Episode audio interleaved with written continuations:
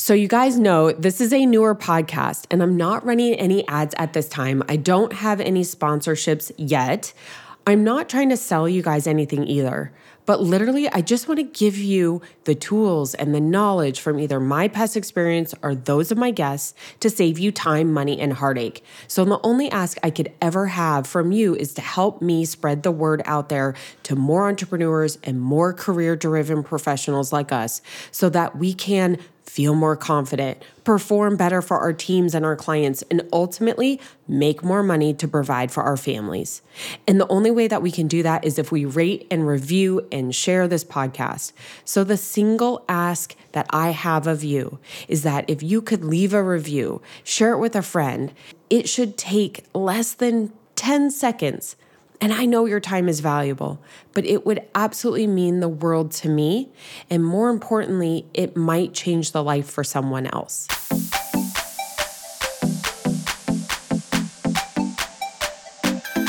Welcome to the business of being healthy, where we are passionate about treating our health as good as we treat our wealth.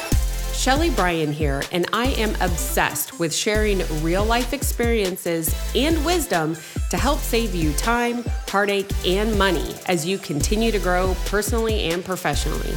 Twice a week, we push aside that BS to take massive intentional action.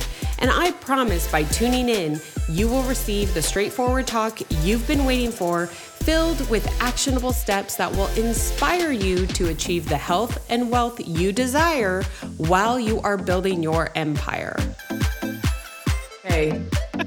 So if you're tuning in right now, you're going to need to watch this on YouTube because it's so random, so random. But it's so good because I feel like there was there's the box, right? Yep, um yep. and I'm like, okay, well that's there and then it just started illuminating Boop, you. Boop, boop, boop, boop. Yeah.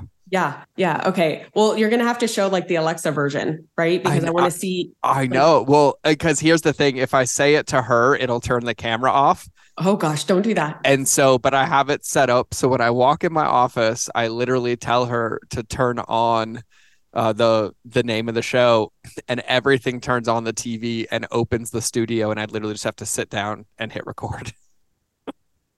Okay. All right. Podcast studio um goals right there. We're going to work on that. Ready? And here's the craziest part: I built the entire studio with all the equipment for under six thousand dollars. Okay. All right. Well, I feel like you could um build an Amazon store.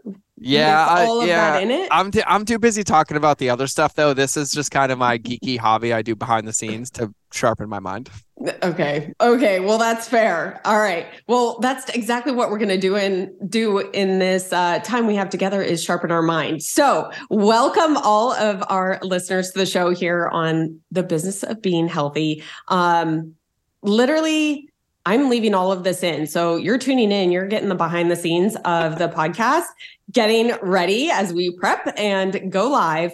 But today's guest is someone that I just met recently and has had a, a profound impact on my life and continues to in, in various ways that he doesn't even know yet. But George Bryant is a New York Times bestselling author. He's highly sought out after digital marketing consultant. Um, he's helped companies and entrepreneurs scale through marketing, but the customer journey framework. We're going to dive into that and so much more. Um, so, obviously, George, thank you so much for joining and sharing your time. Of course, I'm stoked to be here. All right. I love stoked. You've Yeah, got to be I- an 80s kid, It's right? got. I am. I'm an. I'm an '80s kid. I'm an '83 baby.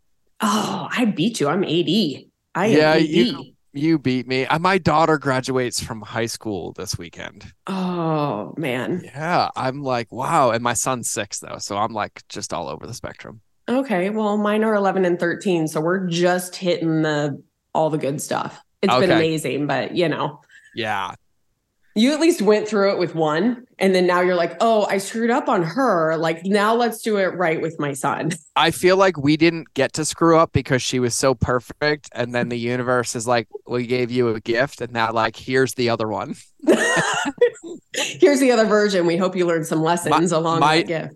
my joke uh my my joke is that the universe gave Branson the most aggressive parts of his mother and I with none of the insecurities. Oh, dang. That's a weapon. Yeah. That's what he, yeah.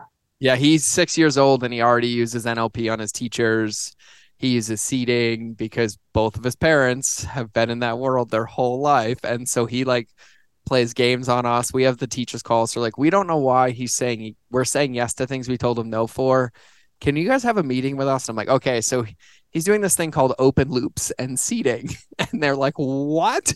And I'm like, hey, we, we didn't teach it to him, but that's just kind of how we communicate. Well, but here's the thing, especially with kids, and I don't think we give those around us outside of our kids as much credit as mm-hmm. what they take in when we're not watching, when we're not like being in. So if you aren't being intentional, they're taking in all of it. Yep. Yep. Oh no, it's to the point where we just opened a school this week. Uh, it opens in four days because we didn't like the options. Oh. Yep. Not surprised. True, like and, business and owner, entrepreneur this, spirit. This, this has to be the best, most random kickstart. To and I love that people listening to this are like, there's a dude in pink boots with a black hat on backwards, playing with studio buttons, talking about opens with no idea whatsoever. I love this that's what this conversation is going to be like though. And that the, the they're going to walk away being like holy blank my everything just changed. Um, oh do you um, wait i have a question. I have an important question because i've been good. Do you have do people swear on your podcast? Yeah they do and sometimes i do. It's something that i've been working on because listen i grew up with cowboys. And okay. so well, I, I live was, in montana. Okay so I swear like a sailor. Okay, me too. And I listen. I, swear like a I, I, was a so marine. I, I, was a I was a homeless kid, and then I was a marine for 13 years, mm-hmm. and then I'm an entrepreneur, and I can't have a boss, so like I I cuss. So I just I want. I was like, if you if you were like if you're like no, I prefer not to, and I was like, okay, I'll be on my best behavior, but I was like, no, I'm gonna be on my normal behavior now. No, I I don't want you to be anybody else but you. No, I think it's um, I think it's great. I just it it got a little out of out of, out of control, right? And my kids are listening. and I'm like, someone uh, posted recently, you know, I am okay with my kids cussing. Mm-hmm. And I start, it made me think about it. And I was like, yeah, I'm kind of okay with it too. Yep. So long it's in the right way, right? Yeah. Like if they're fucking excited, I'm yep. like, hell yeah. But yep. if you're like, you're a fucking asshole, I'm not okay with that. I'm also right? I'm also okay with my kids thinking that's okay and learning a lesson very quickly when it's not.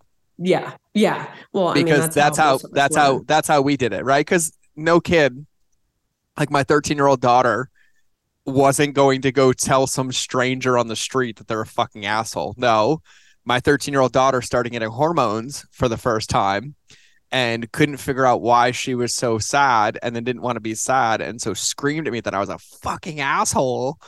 And that's the first time she let it out. And I was so proud of her. Like my heart was happy. And then like I shed a tear and I was like, I love you. And then she's like, I fucking hate you.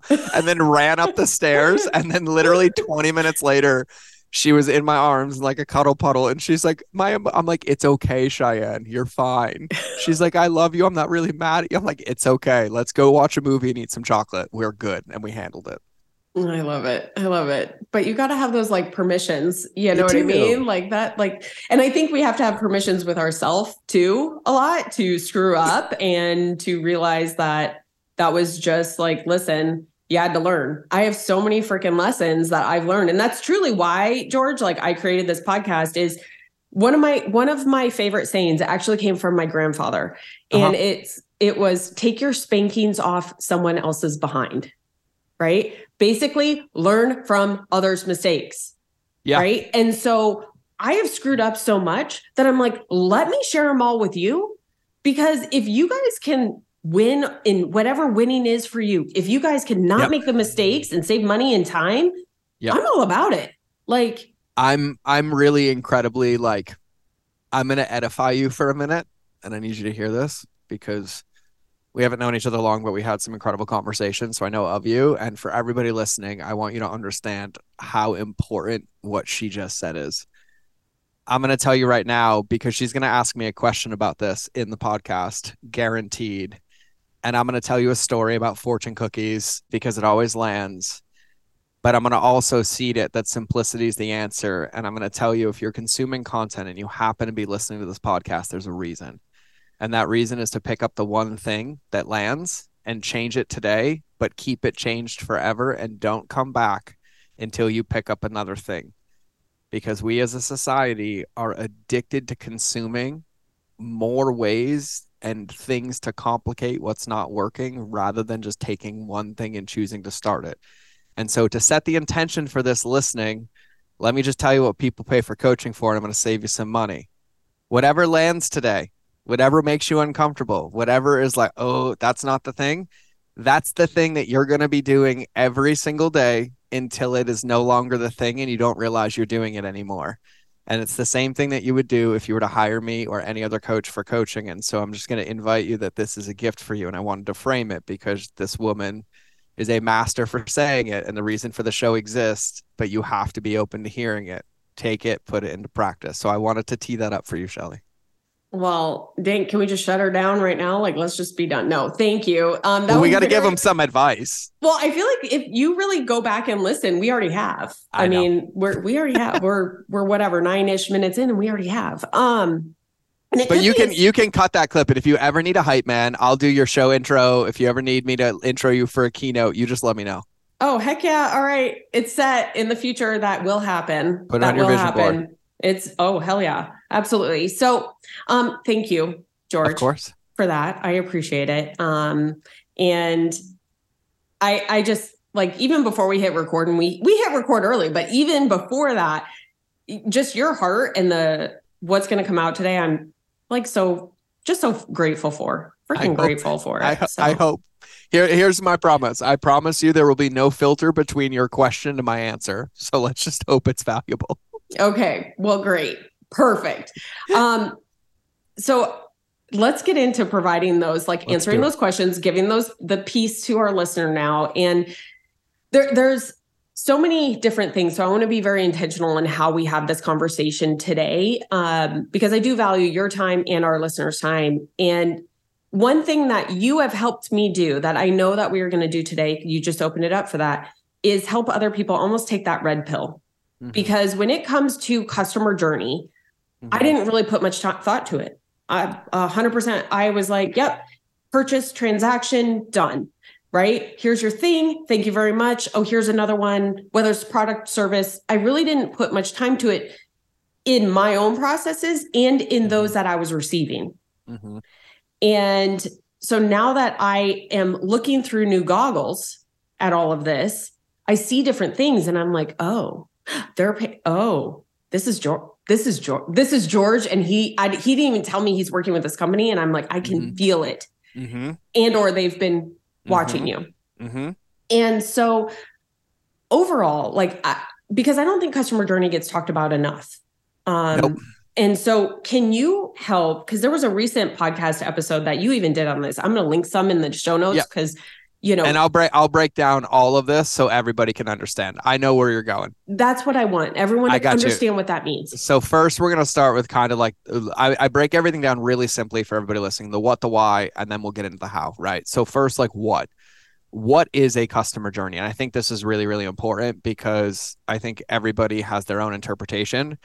But really a customer journey is any series of steps designed to get somebody from where they are to where they want to be and you're the catalyst doing that. That could be your product could be your service could be a piece of advice.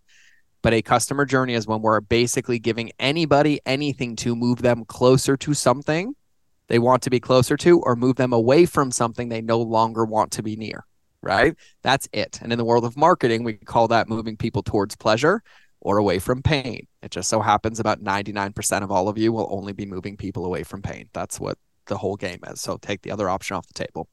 So that's what a seer that's what a customer journey is. And so I'm going to give you a, a story of what that might mean. So for anybody listening who has ever had a child, you are a master at building customer journeys. Guaranteed, if they've ever made it past the age of six, you have done this and you are a master and you know exactly what a customer journey is. And here's how I teach it. And this will make the sense of what it is and why it matters. I have a six year old son named Branson. Remember, he has the most aggressive parts of my his mother and I with none of the insecurities.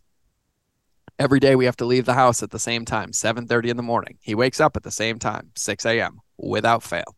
Doesn't matter. Could put that kid to bed at 4 a.m. He will be up at 6, waking me up. Okay.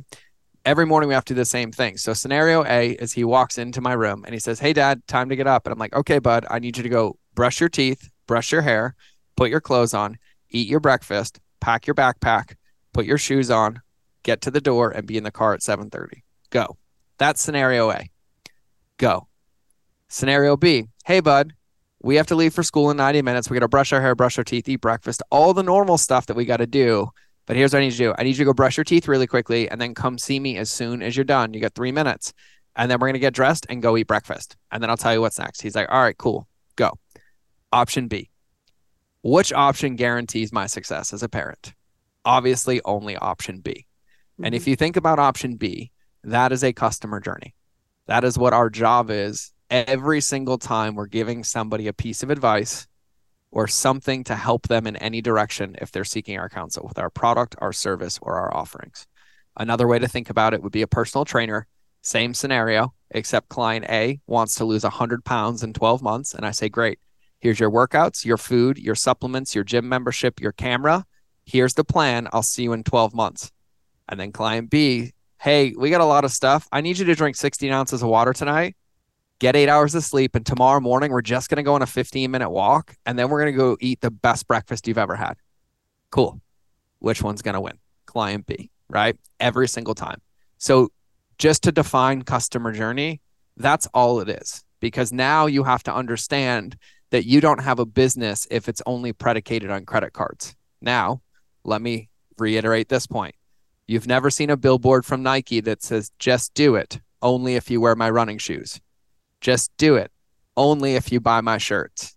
Lululemon, see through my yoga pants, only if you don't buy them. No, right? Like you don't have to be a part of these things with a credit card to be a part of a movement or a business. And so helping people can't only also be transactional, else you're going to very much limit your ability to do your job and to find your customers. And so let's start there. So we exist as businesses no matter what your business, industry, service, to use something, a product, a service, a piece of knowledge to help somebody achieve something. And you win when somebody pays for you to do that. And you don't win at that point. You win when they get the desired result or outcome. Okay. Now, this is the other part. And I'm teaching you a lot in this answer. So make sure you rewind and listen to this. Mm-hmm. I say this very much so because most businesses have this massive fear that their biggest fear is that I won't find any more customers. That is not a fear that you should have. Your biggest fear should be somebody has bought my product or service and not gotten the result required. Because that is an anti marketing machine that destroys companies from the inside out. And nine out of 10 times, it's not because the product or service wasn't good. It's that there was no customer journey put into place to get somebody to actually get the result because all we did was focus on selling the relationship rather than building it once we were married. And anybody who's married will tell you the game doesn't begin until you say, I do. Mm-hmm. And then the work starts. And it is no different in business. And so that is my five minute definition of what I would want to see in Merriam Webster if you ever opened up to the word customer journey. Okay.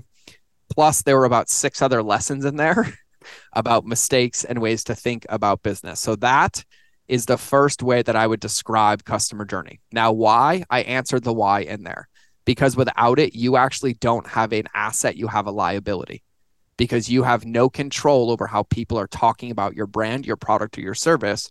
And your supplement's only getting a three month retention, not because it doesn't work, but people are canceling because there's three containers in their pantry that they haven't used. And the only thing they can say it doesn't work. And then all their friends now know that your collagen doesn't work, not because she didn't take it, but because she's not going to admit to not taking it. So she's just going to say it doesn't work when they ask about it and recommend somebody else. And you don't realize that that happens in every conversation. So massive critical whys without a path, the result can't be achieved. And so it not only ensures your business as an asset, but it makes your life easier. Your business gets more predictable and it makes you sure that you know what it is that you're offering. Now, can I make somebody take their collagen?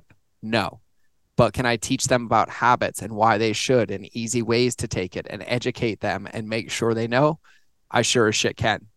And in the chance that I do that, it also happens that if they don't take it, but they've been educated on all of those things, they don't call me and ask for a refund. They call me and ask for help. And there's a big, big mm. difference there mm. because I suck the oxygen out of their excuses. And if they don't have any back doors, they can't blame me, which means I'm the one that's different because I'm there to help because I gave you everything that you needed to have the most and then said I would still be here to help you. Right. And so it changes the way the game can be done. And the quite simply, I hate fucking losing. I felt like I lost most of my life until I gained perspective and realized that my life was that gift. But I like winning.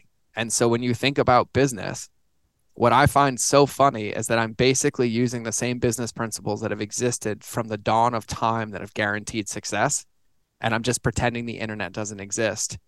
And that's what's working every single day. But it's impossible to lose this way. And so I say this to set context for how important this is because I have a feeling Shelly is going to guide me into the big three mistakes that everybody makes.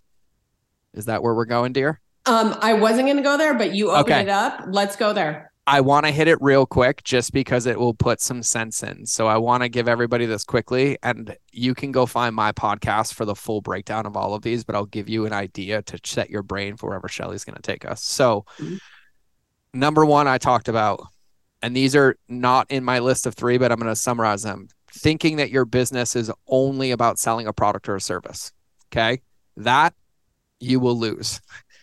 Thinking that your job is to find customers, it's not, it's to create them. Okay. That means you have to help everybody, even if they can't pay. Okay. And then the three big ones that people make, and I talk about these in depth, I call number one is the zone of doubt.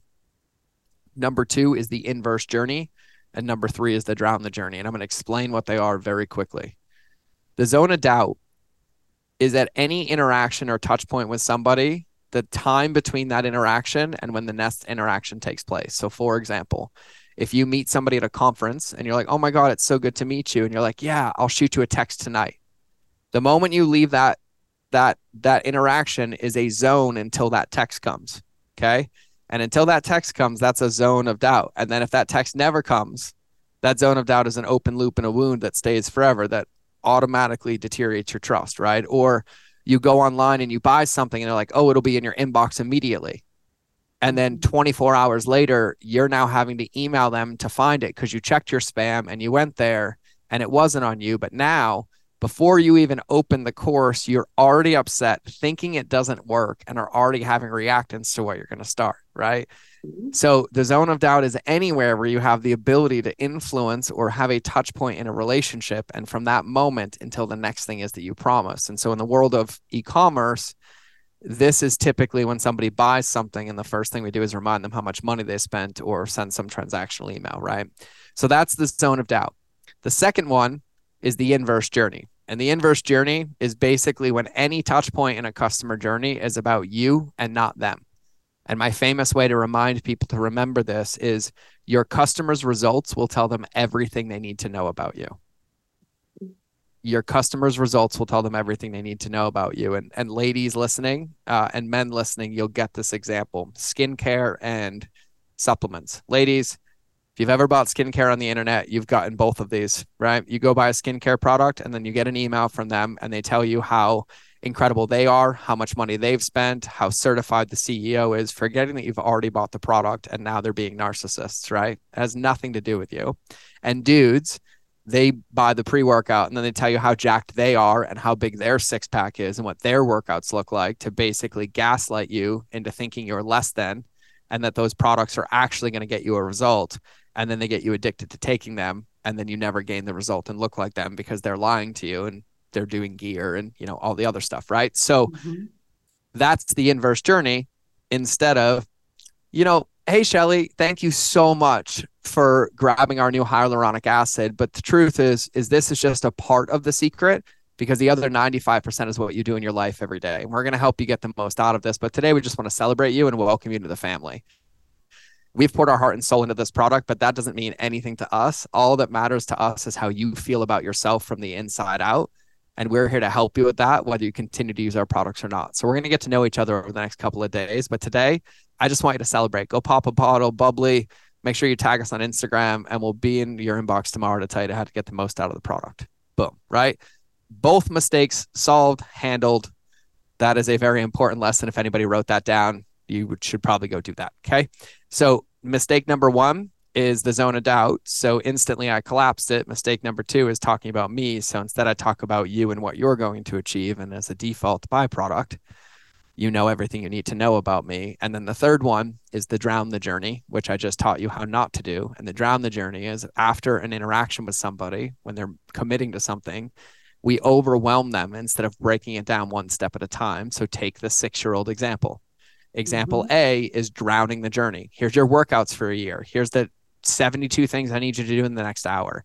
Hey, thanks for buying my $20,000 course. Make sure you whitelist my email, fill out this bio, fill out this questionnaire, send me these 17 forms, post these six things, and then let me know when you're done tomorrow. That's the drown the journey. And the solution is exactly what I said. People are paying us because we have the path, not the overwhelming fire hose. So if we have the path, we give them the bites that they need to take and we lay the rest out for them. And so those are the three big critical mistakes that most everybody makes. It's it's one of those things like I, I don't know about everyone listening in, but I'm going through this and I could think of like different purchases I've made, right? Yep. Where I'm like, oh yeah, that was all about them. Like I really didn't care. Like thank you. You know what I mean? And yeah, okay, here's this person and it was do this, do this, do this and I'm like, yeah, forget that. I don't have time in the day for that. Like I'm out. You know, so I'm like going through that and I would just encourage like what George just shared, like stop, go back, slow it down um and take notes. Take yeah, notes. I taught that to Shelly in an hour. Just so, so it, it's like I'm I'm I have notes and now I have it on recording, and so we are good, double good. But I I just there was so much good in that, and one thing that I, I just really have to hit on that I don't think gets talked about enough is the the the inverse journey because I really mm-hmm. want to hit on that because you know I worked in the pharmaceutical industry for almost 18 years, right? And when whenever we had different products, I mean, first the, the most important thing is always be with like great products and a great company, but it was always be like the company would always be like, this is what we're doing for you. This is what we're doing for you. Right. And it was not mm-hmm. focused on the patient. It was not mm-hmm. focused on making the doctor the hero in treating nope. the patient. Right. Nope. And so when we were trying to get them to do something, right? Write a prescription, recommend a product, you know, do all of this. It wasn't until we transferred everything over to them and all about them that we would see the actual result that we were hoping to do. And that these companies that, you know, I work for too, like that we're spending millions if not billions of dollars on. Billions. and so when you think about you know the products that you're using and if you're getting that how do you help? Because that's something i feel like we're so freaking proud right of the companies that we're building and everything. And we want to tell everybody like look at what i did. I'm freaking amazing. How do we help someone honestly like break down that ego and and flip it because I I think that's a hard one. It's not ego. It's what not ego. It is? What it's is it? Di- it's dissonance. Okay. It's thinking that it's a, a different way than it is. Mm. You don't have a business if it's all about you. Try. Mm-hmm. 100%. No, just go try. Go ahead. This isn't about ego. It's about lying to yourself because it's too hard to do it the other way and it doesn't feel good all the time. Mm. This yeah. isn't about ego, it's about choice. That's all this boils down to. Because no matter what, every time you've made progress, you've always had to make it about the other person. I don't doubt that you fucking did this and you did this for all the right reasons. But what you also forget is you're at the after state that's very far removed from the before state and you also forget that you're speaking french and they're speaking english. Mm, yep. It, it's you just don't like... but i i want to say this. You don't exist without people's credit cards being run and paying your business. Mm-hmm. so to think that there is another way is a lie to begin with that is just silly because you might as well just hand me the keys to your business now because you're going to go out of it until you get it. Mm-hmm. It's not about ego, it's about understanding the rules of the game that you're playing. You will Mm. not find me one successful business that is built on acquisition and not retention. Find me one that has stood Mhm. the test of time. Mhm, You mhm. can't. And so you can do one of two thi- things. You can either listen to this and get it and believe me and play the right way, or call me on my bullshit, go play the wrong way, however many times it takes you to then come back and realize that there was still only one way. Yeah. This isn't about ego. It's about being fair to yourself and giving yourself a chance to win instead of tying your hands and feet behind your back. Yeah. Because here's what I'll tell you there are probably three types of protein and a million protein companies. There is one type of milk and a thousand milk companies. There is one creatine and a thousand creatine companies. It is never about the product. Ever. You are not a fucking snowflake, and neither am I. Your value in the world is using snowflakes that exist and helping people implement them better and get better results with them. And once you understand that that is the only thing that you're doing, it is the only actual way to play the game. Yeah. Yeah. Because So what's the difference between Equinox Fitness being $500 a month and Planet Fitness being $9 a month? Can I get the same workout done? Mm-hmm. Why does somebody pay one trainer $20 a month and pay another trainer $20,000 a month? When yet they're still benching, squatting, and deadlifting. All the retention, all the the journey. It's all of the accountability. You just have to remember it's never about the tools. Mm-hmm. It's never about the product. It's only ever about the application of the product, the service, or the tools. Yeah. Yeah. One other point that that you were talking about was and and it made me think of a principle that I grew up with that was in my household. One of the one of the many, but it was the corridor principle, right? Like you walk through one door and you start walking and until like that one doesn't work or you need to learn something new, then you turn and you open up another door and then you Mhm. start walking down that corridor. Yeah. And and it was that zone of of doubt right it's and and starting there and then being like it's like option b that you gave right here's the here's the couple things i'm gonna see need you to do and now i'll see Well- you tomorrow There's a paradox with the zone of doubt. And I want to, because you just alluded to it. So I want to talk about this real quick. So, Okay. first, most of the principles I teach, they apply both to you, to your team, and to your relationship with your customers. So the paradox of the zone of doubt is that people are hiring us and paying us to close their zone of doubt because Mhm. they've never done it before. Mhm. The paradox is is that we will forever live in a zone of doubt as a leader and having to step into the dark to find the steps that the people behind us haven't walked on. Mm, So you know you're winning as an entrepreneur when the next steps you're taking is based on how you feel, your alignment, and your intentions with no outside influence and doing it anyways. mm, And then if you look back, there's about 10 steps and you're teaching people how to walk up as you keep ahead of them. That's the paradox of it all. yeah Because you wouldn't be an entrepreneur if it was any other way. Because if you wanted predictability, you'd be in a nine to five. Because the moment you walk away from that, predictability comes from what you create, but it has to be your vision. And if I tell you how to build your vision, you're going to build my vision, not yours. And you end up presenting it. And so you also have to remember that when you choose to play a game, you can't get upset about the rules of the game that you put a team on. If you want Mm, to have any chance of winning, you have to remember that it's always going to be yours. And it's interesting because I've never heard, heard that corridor, corridor principle or that corridor uh, example.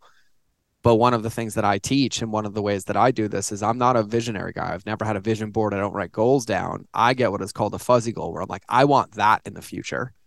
And then I ask myself, like, who do I have to be to have that? And then I'm like, cool, brick by brick, because every time I put a new brick in place, that picture gets clearer. And sometimes it changes continents because I don't want mm-hmm. that anymore.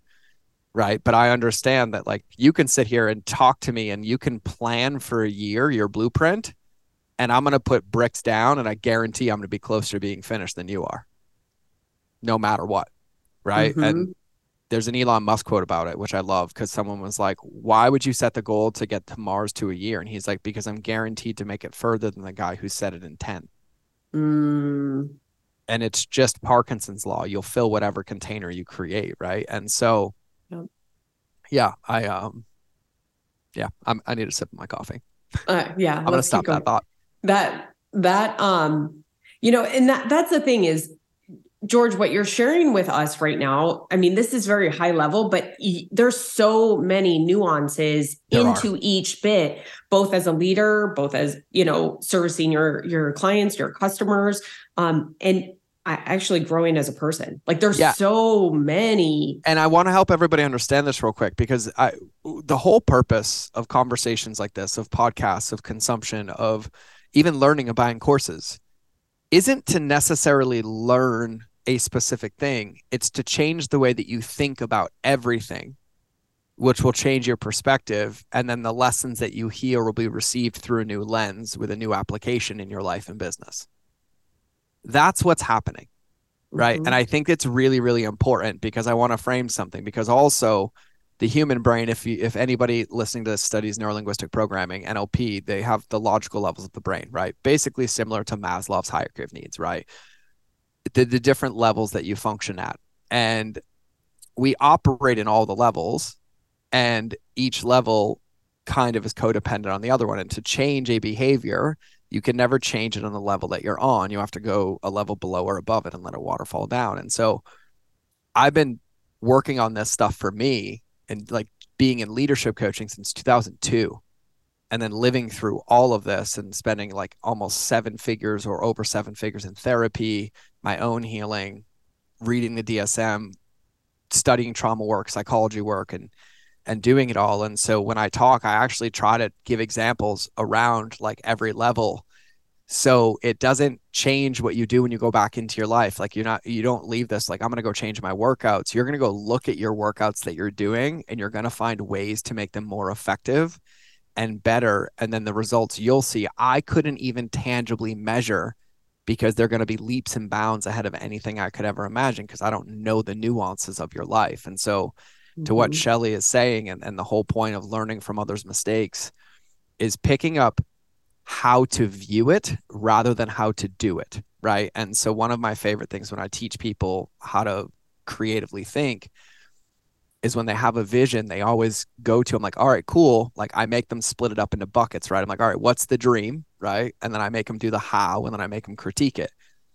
But when they start doing the how, they always ask a question. I'm like, all right, cool. What's the question? Like, all right, how can we do it?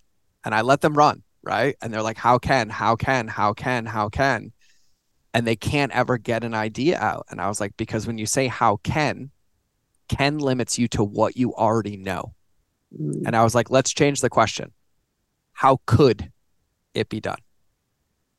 Let's imagine that resources were not a question. How could it be done? And then they start throwing it out, right? And it's the difference between convergent and divergent thinking. Mm. Convergent thinking is linear, and divergent thinking is about possibilities, right? And thinking about it differently. You win in life, whether you work a nine to five or you're an entrepreneur when you understand that the most powerful position that you can be in in any moment in any time is the position of a triage nurse taking in everything around you and then intentionally choosing what to respond to over and over and over again mm-hmm. And the faster that you can get yourself there the faster you start to like really really win the game and so the way to win it is whenever you now have these things that you're like oh george said or that thought or that boom that's the check engine light saying, hey, if you take a second and look at me, you might learn something, change something, or see something that you didn't see before. And then in that moment, that's your new zone of doubt. But that zone of doubt is now the distance between the clarity and the moment you take the first step to see if it's worth it. Mm-hmm. That's the spot that I coach 99% of entrepreneurs out of every single day. Yeah. Because they've had the clarity, but then they start creating their own inverse journey and like, I can't do this. How do I know? And they're like, oh, I need to learn more. I need to go find another book. I need to go find another podcast. But no amount of evidence is enough because it just keeps moving the starting line. Mm. Because the moment you have clarity, you will find nothing else until you start because that is the step required to unlock the next level of clarity. Mm-hmm. So good. It, it's so good. So it made me think when when you just said um, the triage nurse, right? Because I think as entrepreneurs, business owners, even if you're leading a team in, in corporate America, being yep. a parent, right? Yep. Um, having horses, talk about triage nurse. Like we have 14 oh, of them. Yep. Like I'm we're we're thinning the herd here at home. I can't take care of all mine anymore. That being said, like the triage, it started thinking about me. What hit me, and you may not know this, George, is um, at 24, I went blind in my left eye because my like check engine light mm-hmm. kept coming on. But I was so focused on what I knew, how to succeed in business. And, and at that point, I was a financial advisor, like how to build a book of business. Anytime that check engine light came on, it was not important, not recognized because I hadn't experienced, right? An issue to recognize it. And at yep. 24, I'm invincible. Yep. You freaking kidding me? Yep. Like all of that. And that's one thing that I think, I don't think I know is overlooked in yeah. many people's professional journey because it's they're so focused on that that goal, buying that course, learning that skill, doing that. That that check engine light is coming out. We're doing that skill all day long, more often than not, right? We're putting out fires or triaging. Mm-hmm. But we often don't do it personally. No, we don't. And then we lie to ourselves about it and we say we're doing this because we want more time, money, and energy, but yet we're sacrificing it now. And then we die by the time we get it in the process because we're not really afraid of failure. We're just petrified of success because once you succeed, there's no story to run anymore and you have to write a new one. And that's the paradox. That's what it took me 38 years to figure it out. That's why I'm so happy now. Right. It's really just understanding that it's always just a game. But there is no tomorrow, there's only now. Right? Mm-hmm. Toxic thinking. There's an incredible book that will mitigate toxic thinking instantly. Uh, the author has been on my podcast. His name's Jamie Smart, and the book is called uh, The Little Book of Clarity. Like, okay. I'll go to the gym on Monday. I'll start my diet next week. Uh, I'll do that when I make $10,000. I'll start that behavior when I get two more clients. The funny thing is, is you don't have the clients because you haven't started the behavior you don't have the 10 grand because you didn't change the behavior, right? That's the paradox of it all. Mm-hmm. And, and so when you really, really just get down to it, you just have to start laughing at yourself a little bit, right? And you have to start calling yourself out on your own game and realizing that any moment when we're just ruminating on what we should or shouldn't be doing, we're willingly losing the game. Right? Like it and and, yep. and the and the part that's so ironic is that all we want to do is buy back time and we're literally watching it drip out in front of us. Mm-hmm. And so that's what I mean by you can't lie to yourself. Like it's not ego, it's choice. And so what I find is interesting in this triage nurse concept, my buddy Alex Charfen teaches this so well, but his famous quote is, uh, if you're constantly fighting fires, there's a good chance you're the arsonist. Right. But then if you think about this, and I'm going to get really deep for a minute, I'm 40 years old. I've grown up since the 80s. And since I've grown up, I've been taught that we don't have feelings. And then I got to grow up in the boom. And so the moment I didn't feel good anymore, I would go numb my feelings. Video games and then social media, AOL Instant Messenger, MySpace, my top nine, Facebook while I'm deployed and stacking trauma, right? And we now live in a world where we literally spend every ounce of our time avoiding the one relationship we're guaranteed to spend the rest of our life with, whether we like it or not. And we have no sense of identity because we don't even have it. I had a monk on my podcast and I could not say it as well as he said it. He lived in a Tibetan monastery in silence for seven years. And he summarized life in this one quote. And he said, If you can't take a shit without your phone, you're not alive. And that was the most repeated quote, the one I got the most DMs about, the one that caught everybody to the core.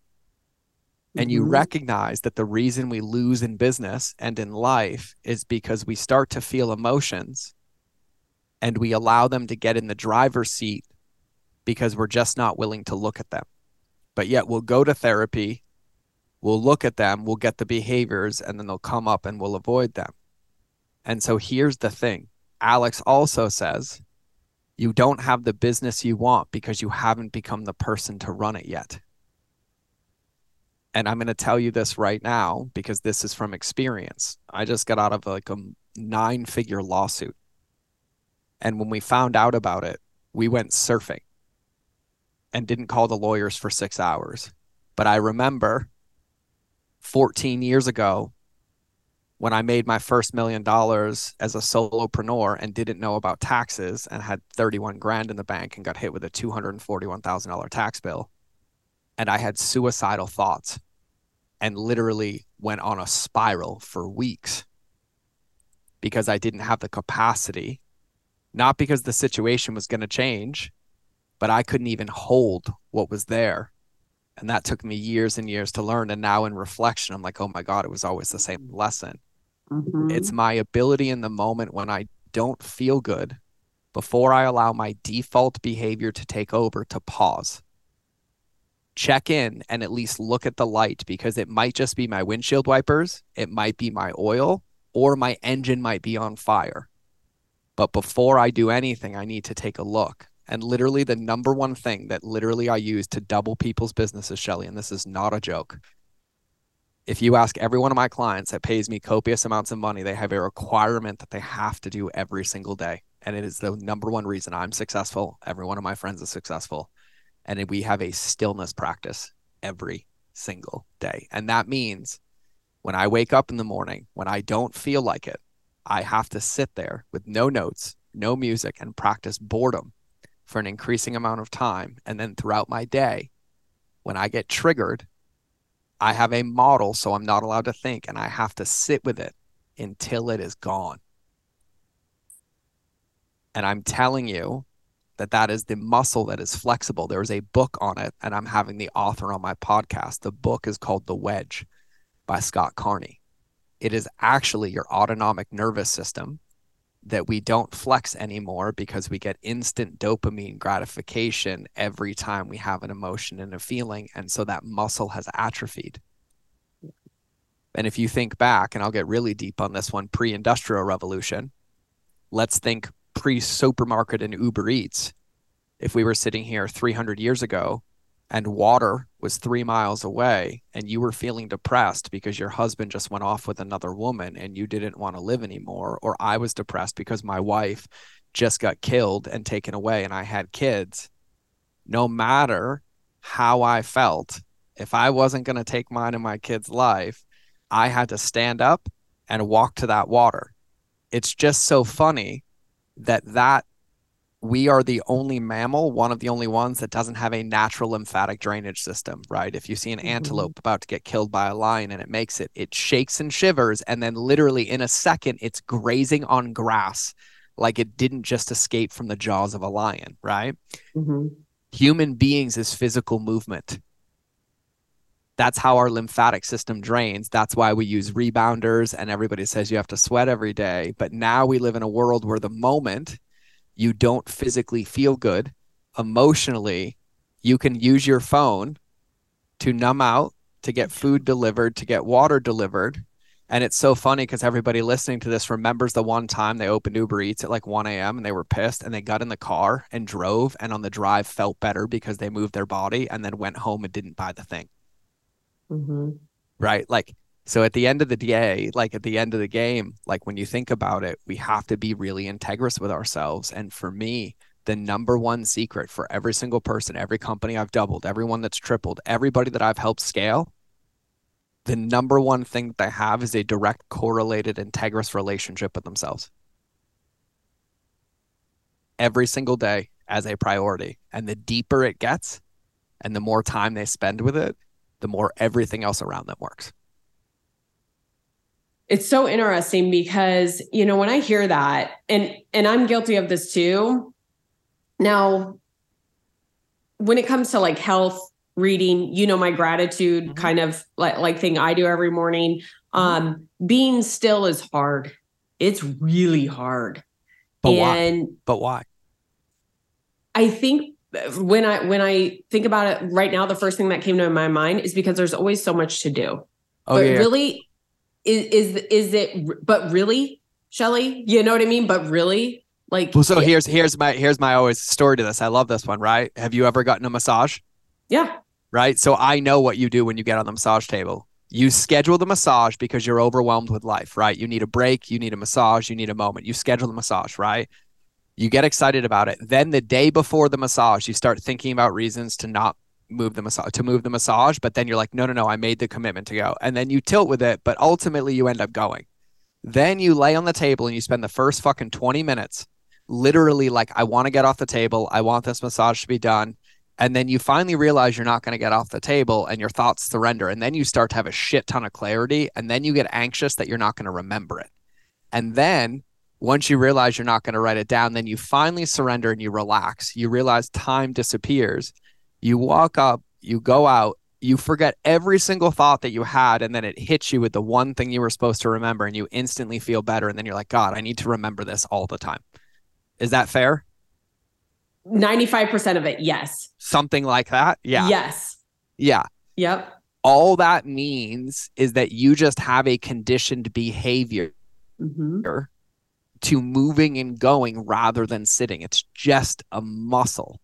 It's Mm-hmm. just a muscle. And sitting doesn't mean like actually sitting still. Sitting could mean just being still and going for a walk outside. Yeah. Like just being present to just the moment is what stillness means, right? I'm not like woo woo on a rock, like cross legged. No, like sometimes I'm barefoot outside. Sometimes I'm laying on the floor, staring, uh, laying on the ground, staring at the sky, right? It's just wherever I'm allowing myself to feel whatever emotion I'm feeling without trying to run away from it.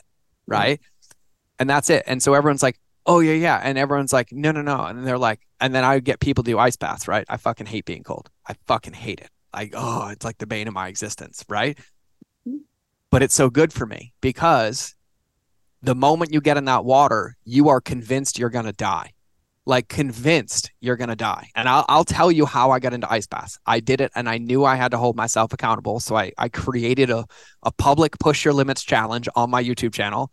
And I was like, okay, by 6 a.m., this is how bad I was to myself. By 6 a.m. every day, I'm going to have an ice bath done, a CrossFit workout done, a YouTube video recorded and posted by 6 a.m. every day for 30 days and I did it. Right. And so the first day, I'll never forget, I walked outside, it was like 31 degrees outside. The water was warmer in the ice bath.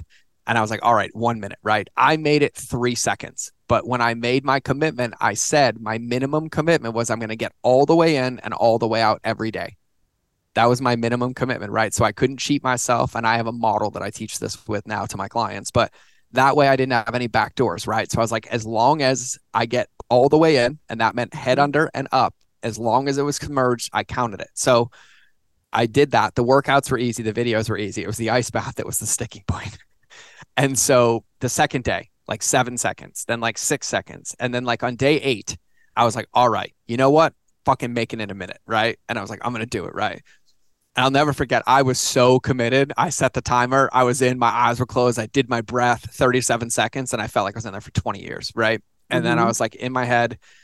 And then it was on day 11. I was like, fuck, I don't even know. I'm just so pissed, right? I get in seven minutes, right? And it just, the only thing that changed is I got used to the shock feeling long enough for it not to change my thinking. And then the moment I was past it, I was into seven minutes. And the next day it was like 11 minutes. And then basically at will, I could stay in as ever I wanted. But then I started to be aware of it. And I was like, oh my God, this actually hurts more now than it did in the first place because I expect it every time.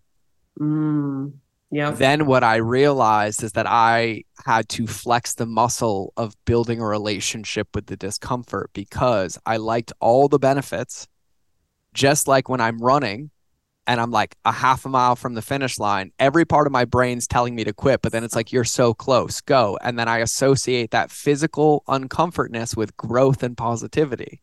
Mm-hmm. Mm-hmm. If my body's getting triggered, that's telling me there's a vulnerability in my engine. Mm-hmm. And the moment I take a peek at it, I can forever fix that part of the engine or just fix that part until it comes up again, but only if I look at it. And so I'm so bullish on this for so many reasons because no matter which way you slice it, if I could go back in time and say, what was the one piece of advice that you would give yourself to be a billionaire at 40? I would have been like, believed every fortune cookie I opened and followed it to a T.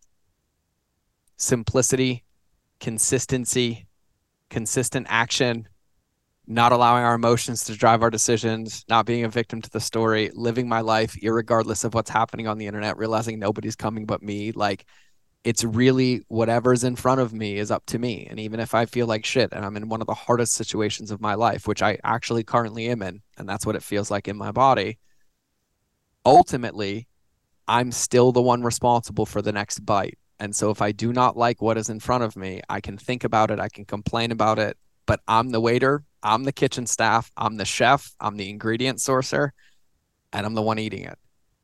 Yeah. And the faster you realize that, I might not know what the next 100 bites are, and I might not even know what the first bite is, but I'm going to at least get out of my office and go for a walk and start looking for it. Yeah. Right? Like the, that's it, right? It's just this pursuit over and over and over again. And now looking back at all the millions I've made and lost, successes and ups and downs everywhere, really it all boiled down to like, okay, lesson learned, what's a new bite?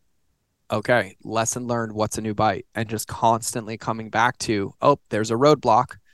Okay, let's not slash the other three tires. Let's change this one. And then let's pay attention for that roadblock in the future. Right. Like, Mhm. And that's what it boils down to and and uh, I I got stuck in the paradox trap for years because I was a personal development coach. I was teaching the work, I was doing it, and I was missing the part of the daily consistency. And I was like, God, yeah, because this stuff's boring because it holds me accountable to the stuff that works. And of course, I'd rather be curled up on the couch watching Netflix, right? Yeah. Like, and Yeah. so it's just this fun. Now it's just this fun game for me because like I look in the mirror and I'm like, okay, you know, okay, uh huh, you know, yep, just go. Okay, got it. Right. And then if I call my friends, they're like, what are you calling us to remind you of what you already know? I'm like, yep, that's it. Thank you. Love you. Got- I'll, I'll let you know later. Yep. You know, I just want to thank you for sharing that because, Of course. you know, I think we need to talk about this more, you know, we all do. and there's there's two things that I uh, there's many things, but there's two things that I want to touch on just really quick. Um, You don't have to be really quick. You're good. Okay. Well, I'm just saying that. Is Okay. one, I love the the term minimum commitment because I think so many times, not a, we think these big commitments, right? Like being quiet, it could be the seven seconds sitting on the floor doing nothing, just like you did seven seconds in the ice bath, getting in, Well, getting out. Well, what time is it where you are right now? 1209, How many minutes have you spent in your car today? zero. Okay, cool. So, for those of you listening, think about when you drive in your car, right? When was the last time you just drove in silence? All the time. I well, so I do too, and and I love what you're talking about. I have a model that I will gladly teach you all in about five minutes, if you would like. That will be massively beneficial. I think it would be so beneficial. We, it, you know, we are in our cars so often, and that is such great time to leverage. So I'm just I'm going to teach you a model for any behaviors around that minimum commitment. Okay. And Mhm. so, but I want to I want to talk about this because what you have to recognize is I said this at the beginning of the show. You're going to win when you recognize it's about one thing, right? It's not about Mhm. all the things. People lose when they listen to podcasts like this and then they go home, they empty the pantry, they go to the grocery store and they restock it up. Okay? Mhm. Here's what I'm going to tell you to do. Don't throw anything out of the pantry, change nothing, change no behaviors whatsoever. Mhm. But after you're done listening to this podcast, spend the next seven days realizing what you've noticed now that you see differently. And then if you notice that you commute 20 minutes a day and you're always listening to music, and I'm about to challenge that thought, and you're like, you know what? On one of those drives that week, I'm going to do silence. I'm going to do that once a week. That is it. That is how you win the game. It is not by throwing your playbook out, it's by keeping your exact playbook and then going back to it and making adjustments that will help you execute it better. That is the best coaching advice I could ever fucking give you. Okay.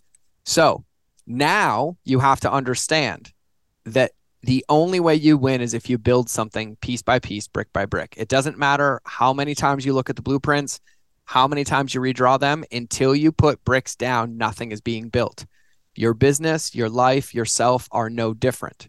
We lose as entrepreneurs and humans because we're all high achievers and we like to set ourselves up for failure because we're not afraid of failure. We're afraid of success. If we were afraid of failure, we wouldn't set ourselves up for it every day. Okay. We got to be honest with ourselves. We're afraid of success. Okay. Mine was too. And I'm speaking for all of you, but there's a chance it's landing because she's nodding in agreement with me a lot. Okay. and so then what that boils down to is knowing that success is actually a predictable game. It is actually a predictable, measurable game because you would be hard pressed if I bet you right now, and I would, I would bet you, and I would be willing to bet you a million dollars cash that if all you let me do is you gave me an hour of your day and I didn't do one thing of business and all I was allowed to work on was your mindset, your emotional health, and your physical health, and you gave me an hour a day for 365 days, I bet you a million dollars cash that we could achieve any single goal that we put on paper. Would you fight me on that? Oh hell no. No. Oh I, hell no, right? Yeah. We know that. That's why we study the greats. We go look at their morning routines. We go look at what they do, but instead of looking at how they're doing it, we try to copy their workout and never execute it at the same level. Okay? So we constantly do this because we know if we do these behaviors every day, they eradicate the oxygen out of our excuses. And we hate that because we're more comfortable in the story of the past than we are in writing the conclusion by just writing a new fucking page. You don't have to write a conclusion. You just have to start writing a new page and that one's going to write itself. Okay. So this is how you do it. This is how every high achiever wins. And I'm going to tell you right now the more successful somebody becomes, the more you have to protect these behaviors mm-hmm. because it gets more and more distracting. So this is it. I created a model called the wedge of expectations because this is how you win. The reason you lose is everybody designs their day based on their best day and then pretends they're not going to get punched in the face. And the moment they do, the best day goes out the trash. So if I asked you right now, hey, Shelly, physical fitness is important. How often you work out? You're like, oh, I work out five days a week, an hour a day, right? That's what everyone's going to tell me they want to do. Mm-hmm. But then here's what happens you put it in your calendar and then something gets in the way of it. And then you only have 40 minutes do you go do a 40 minute workout, Shelly? Nope. You're like, nope, can't do the hour. I'll make up for it tomorrow, right? Tomorrow never comes. And then there's another reason, and then you're back in reaction, right? So, everybody who records a podcast or everybody who sells homes, I'm going to sell 12 homes this week. Okay, cool. I would let you say that if you didn't get to the end of the week and they'd be like, I'm such a fucking failure because I only sold nine. But if you're not grateful for what you get, you're not going to get any more, right? So we do this to ourselves constantly, right? Okay, I've I haven't read a book in a year. Starting tomorrow, I'm going to read an hour a day. No, you're not. Mm-hmm. I've been drinking seven sodas a day for six weeks. I'm going to go cold turkey tomorrow. No, you're not. No, you're not. Right? You need to set yourself up to win because winning in life is only about progress. Les Brown said this in some fucking massive speech, and he's like, I love it. He teased everybody. It's like practice makes, and they're like, perfect. He's like, no, practice makes progress because perfect doesn't exist. Practice does. And I was like, boom, like, yes, that is the game, right? Because in this current moment, all we're looking at is where we were and where we want to go, and we're finding a discrepancy. And in that moment, the only thing that solves any amount of discrepancy is an action moving forward. And we have to remove the roadblocks. And so, what I do when I work with my clients is I have a two tracks for them and I design two workouts. I design the the light keeper workout, which is like who they are as a human being, like you as a woman, regardless of business. And then I design the business workout. Okay. Mm-hmm. This one comes first every day. And if you ever ask me a question about this one and these aren't done, I tell you to go to hell until these are done. And these questions magically disappear. It's this beautiful process, right? And so in that bucket, as a if you were a client of mine, I would identify for you your mind, your body, and your being in those three quadrants for me. And then I would identify your behaviors. And then I would ask you two simple questions. And so let's take physical fitness. So, on your absolute dream day, if you were running the business of your dreams and you had as much time as you wanted on your perfect day, how much time would you commit to physical fitness? I would probably do 20 minutes of cardio and maybe 20 to 30 minutes of strength training. Sweet. So, let's call it an hour. Okay. Okay.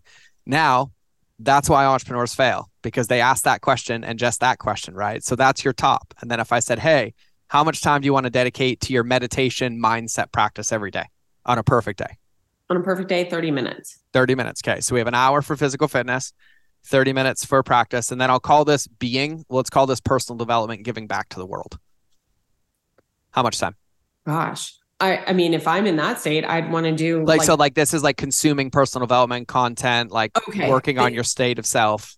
Okay, thanks for clarifying that. I would yeah. say another 30 minutes. 30 minutes, right? So two hours total, right? So on your perfect day, you'd have two hours, and let's say that's six hours of work, right? So then we're in a good place right now. We're happy. We're thinking about the future, right? We're having a conversation on a Zoom call for a podcast and we designed that day.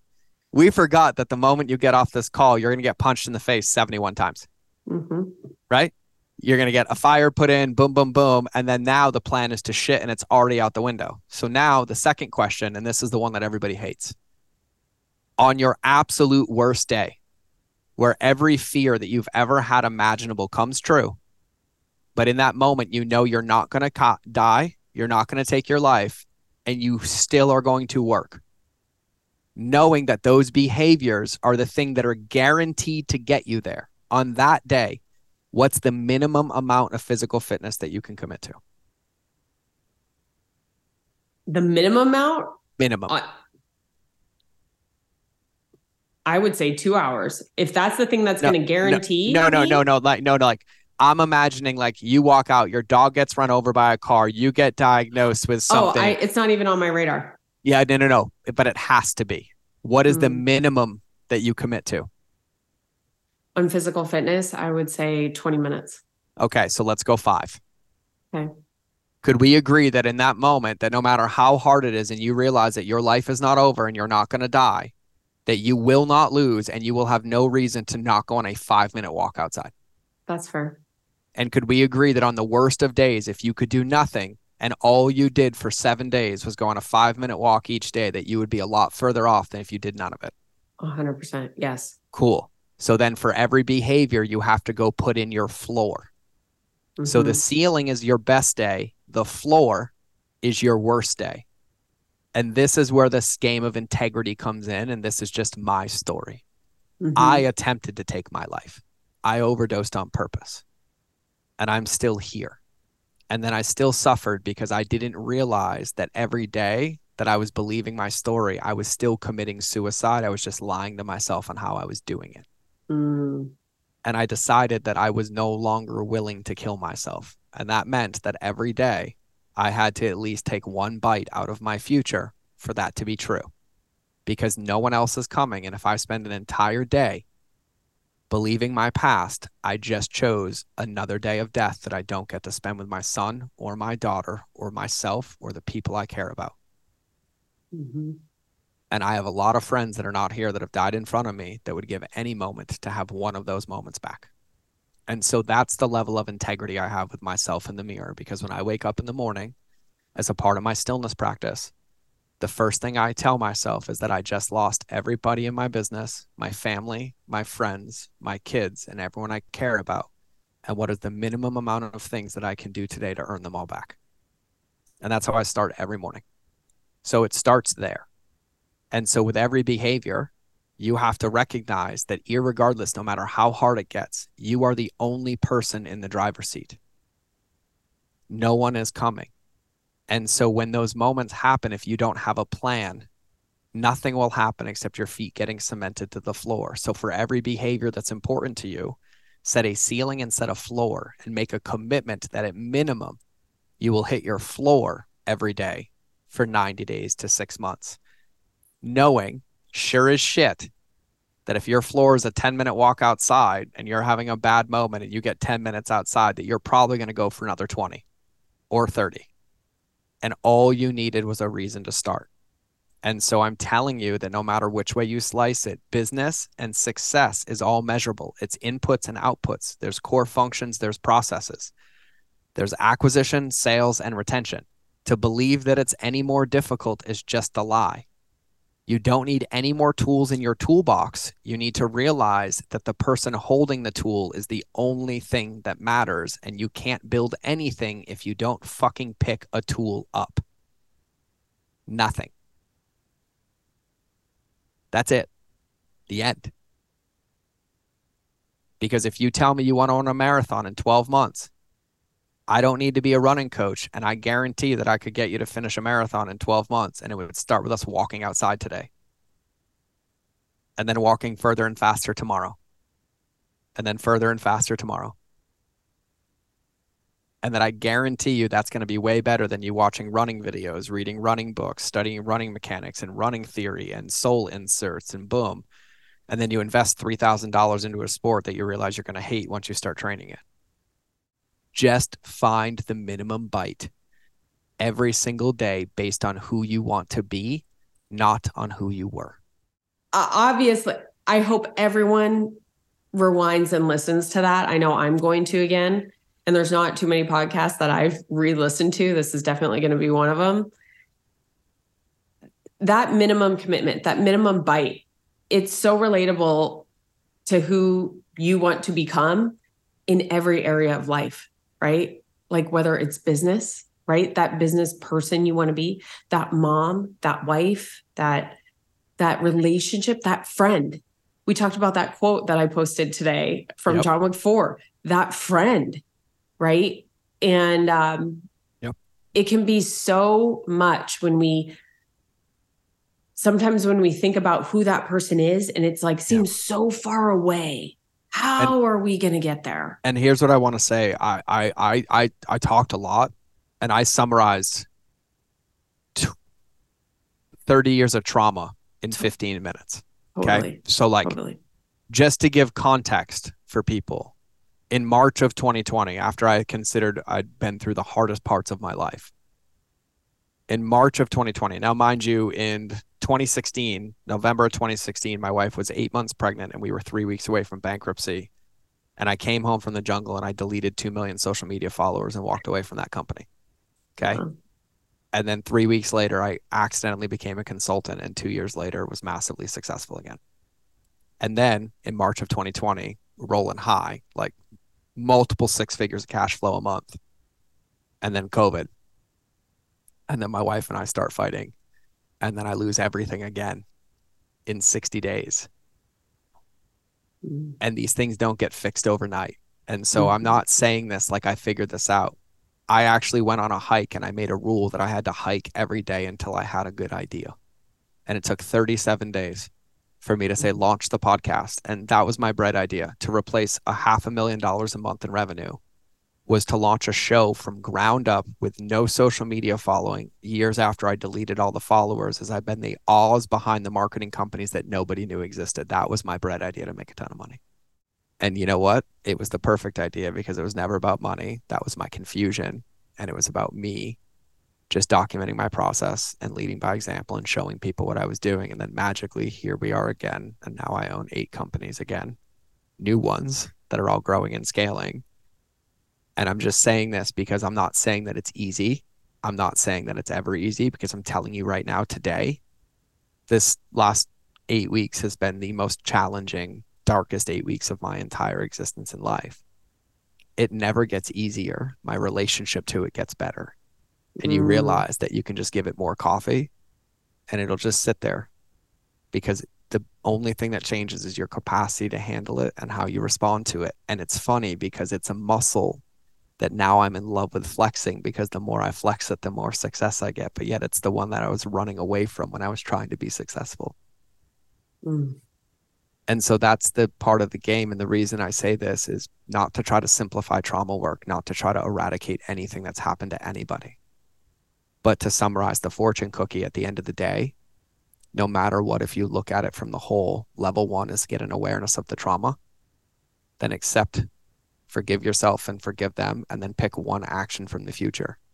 And the work starts working the moment those actions get into place. And so I'm not saying change everything, but every day, if you can just find one bite, you will be there so much faster than you could ever imagine because there's no point in waiting when you can practice it 600 times a day. And every time you practice it, it gets stronger and it gets better.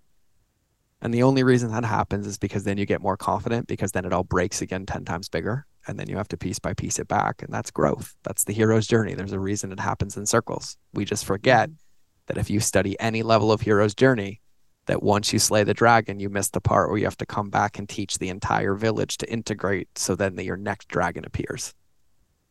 And welcome to being a human being. And since I appreciate every breath that I take, I might as well play the game that I was issued. So good, George. It's so good. That's how I feel today. Um this this has been like such a gift. Um this time me too.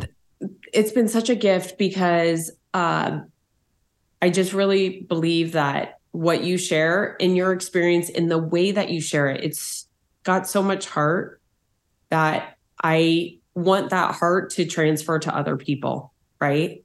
And it is that forgiveness of yourself and all those experiences. And life is cyclical, man. I tell you, like, we'd have to have a whole nother episode, which I would not be opposed to. But like all those cyclical when. things, George, like, dang. And it's like, oh, I'm prepared now. It's not the same this new dragon. Mm-hmm. Oh, okay. Oh, this dragon looks a little different, but not really. But then, but then it's here's the what, here's what's so funny is I even challenged myself calling them dragons, right? Because if I had to ask you, hey, do you want to spend the rest of your life numb? Would you say yes or no? no way. Yeah, no. no. But no. yet w- we call the thing that we want to experience every day a dragon. Mm. No, because here's right. here's here's what's funny. You've ever been on a roller coaster? Oh yeah. Yeah, you know the feeling you get in the pit of your stomach. Mm-hmm. Have you ever been in a car accident? Yep. You realize the feeling's the same. Mm-hmm. The feeling's identical. It's the story that we tell ourselves. Once you realize that the end of this work is self love, and self love is not a state of like existence, it's a active action. Mm-hmm. And really my whole goal was I was one of the most ruthless men to myself in the world. Like I used to physically self-harm. I've broken my own nose, my own ribs because I was that angry and I never wanted to hurt people. So I hurt myself. That was after bulimia and sexual abuse, right? Like I, I was the king of it. And mm-hmm. I was like, mm-hmm. cool. Well, if I'm going to be mean to myself a thousand times a day, then I'm just going to be nice once and then twice and then three times. And like there was a five year period where I would rip through a, a, packet of sticky notes a day. I would write down a negative thought and I would cross it out and write down a new one. And I'm not joking. Mm-hmm. Every single thing you want in your life you can have, but no one else is going to put the bite in place. And if you want to run a marathon and you've never run one before, you're going to have to start by taking the first bite. And so just get obsessively committed and know you're not alone because I am the same as all of you we are no different. All of us feel this way. But it's not about me shining light or somebody else. It's about all of us not waiting for me to give you the permission slip to talk about what you really feel and thinking you have to change who you are every day. Because fuck if people don't accept who you are, but leadership is not changing who you are based on how other people try to dim you. And so I'm going to say this now, and I'm going to say it to you if you're listening to this, it's not because I have your answer, it's because you are the answer and I just turned up your fucking volume. It's it's so good. Like I'm sitting here and it's just so good. Cuz remember, there's only two roles in a relationship. Leading and following. And if you're not leading, somebody else is. But I I'm will a- tell you one thing. I've never successfully navigated a vehicle from the passenger seat. So if you don't like where it's going, you either get out of the fucking seat and change it or don't open your mouth because nobody likes backseat drivers. Okay.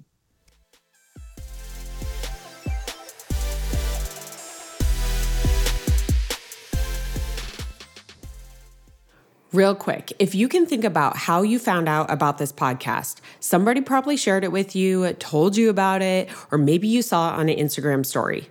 Currently, the only way this grows is through word of mouth.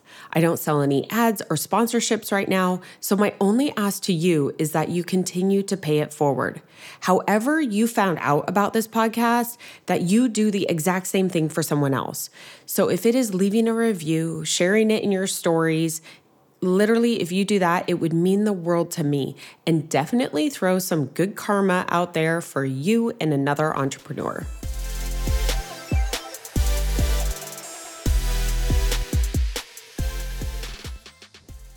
I, I'm speechless, which is hard to do sometimes, but I am speechless and you got me. And in such a good way, so many things that as we are creating new leaders, right? And and whether that's being a parent, right? Being a, a Just spouse, being a human. being a human, showing others, leading. Yeah. Leading ourselves. That's where it starts. Yep. And that's the scariest place because you can't hide from your own excuses. So whether whether we like it or not, right? And here's my hack, and this is what I'll end with. Number one, if anything I said today landed for anybody, I highly recommend you listen to my podcast. Uh, Shelly will tell you I basically give away everything I charge money for for free, but it works. Listen to it. Trust me. But I'm a massive fan of environmental design because I know I will trick myself out of my own behaviors and habits. So my entire life is designed to help me accountable, which I talk about. But one little simple thing that I do is I have an office, I have a very large house and a couple properties, but above every single toilet in every single property I own is the same quote. And it is the quote about the grandson asking the Cherokee about life. And he says, Well, there's two wolves. There's the evil wolf, which is resentment, guilt, anger, shame, fault, blame. And then there's the good wolf, which is joy, blank, blank, blank, blank. And then the grandson at the end says, Well, grandfather, which wolf wins? And he said, Whichever one you feed. And so I pee probably 17 times a day, if that's TMI for all of you. I read that quote at least 17 times a day. And I've been reading that quote for that long for about nine years. Do the math. It's not about picking it up in a book, it's about doing the reps every single day. And then you realize over time that you're a lot stronger at push ups and you didn't even realize you were doing them anymore. So think about the music you listen to. If you're listening about rapping and hoes and bitches and cheating, think about the shows that you watch about scandals and cheating and lying and wondering why you don't trust your customers and your business partners and your team members. You are constantly getting programmed by everything that you consume while you're pretending to tell me that you are who you want to be, but you are not. Because who you want to be comes from stillness and silence and plugging into that first and then putting that into the world, not consuming the world around you. And so, just to prove a point, I learned this lesson because after an ayahuasca experience, it was shown to me that I had all the tools and I was afraid to use my voice. So I didn't consume any content for three years. No books, no podcasts, no music, only instrumentals. And then after three years, I only brought back instrumentals with shamanic music and positive personal development affirmations. And now that's all I listen to. And so you'll realize that it's not just the passive actions that you do every day. You can use your entire environment to turn you into who you want to be. And then you can just look back one day and be like, I have no clue how I got here. But remember, there's an entire world around you, and every ounce of it has an influence over you. Every friend, every book, every song, every picture, every social platform. And there's a reason me and my friends aren't on social. There's a reason we don't consume content. There's a reason. And so just start paying attention because there's going to be lots of little hints for you in your lives. And it all comes down to what we talked about in the beginning choice. Choice. That's it. Mm-hmm. That's it. Mm-hmm. And that's a hard pill to swallow because remember, I used to weigh 270 pounds, but not once have you ever heard me say that the fork made me fat. So because true. I was not in a monogamous relationship with food. There was no cheating, only choices. Mm-hmm. Mm-hmm. But it's so funny how we say our food is cheating. Our food doesn't have emotions. No, we're calling it cheating because we're cheating on ourselves. Yep. And instead of calling it what it is, we say we're having a cheat meal instead of saying, I don't feel worthy of my vision that I said was important to me. Mm-hmm. Mm-hmm. I could do this all day, Shelly. It's it's one of those things I'm just like, and you you and I think very similarly, um, especially in relation to health. You yeah. know, like a lot of these things are are so mm-hmm. And so listen, good. I do have I do have a hard stop in four minutes, so we can call it right now. But and, I just got and we can do a round two. The only uh-huh. thing I'm going to request though is that we record it in my studio, and you have to fly to Montana because in in person's way better. Done. Done. We we can use my studio, and then I'll interview you for my show too. But we'll do part two. That's fantastic. But I want to hold the Tesseract that's right next to you.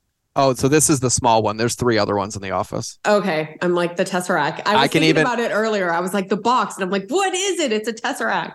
So it's uh I have to turn the the voice reactive off because it gets really uh distracting. But when I talk, I can make it respond to my voice. Oh. And then it only responds when I say things like loud noises. yeah. Um my toys in my office. This is what keeps me happy. Oh, and just for anybody wondering, my podcast is called The Mind of George Show. Thank uh, you mindofgeorge.com, the pinkest, coolest website you'll ever see. You should go check it out just so you see it. Um, but I'll say this, and Shelly knows this. I'm sure she'll put it in the show notes. But yep. but listen to me. Please go dive in, but take something from this episode and put it into practice first, right? Like the one thing that I don't ever want to be is more mental masturbation material for you. I'm not shelf help. Mm-hmm. Don't put me mm-hmm. in that mm-hmm. bucket don't put me there. I hate that place. That is the one place to get me angry is take something I said, tell me it's important and don't do anything with it. Please, please, please, please understand that the coaches that you're paying for, the content that you think you need, you don't.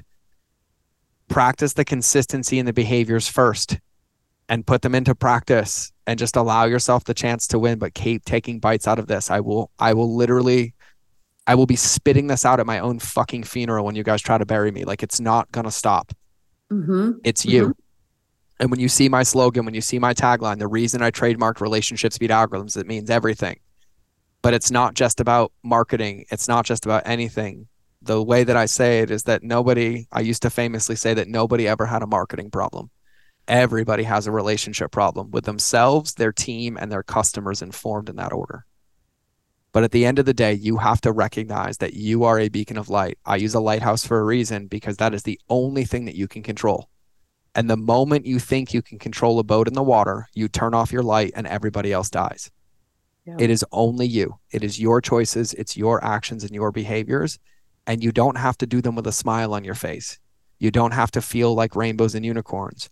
You just have to, regardless of how you feel, choose one bite from your future. And any moment you can, choose another one. And no matter what, know that you're not alone. It's okay to feel the feelings. It's okay to have sadness. It's okay to have anger. It's okay to have shame. It's okay to feel bad and wrong and angry about things that were done to you. And those mm-hmm. things that were done to you were not because you deserve them, but now that you're aware of them, they are your responsibility and you don't have to do it alone. But the only way to do it is to be honest.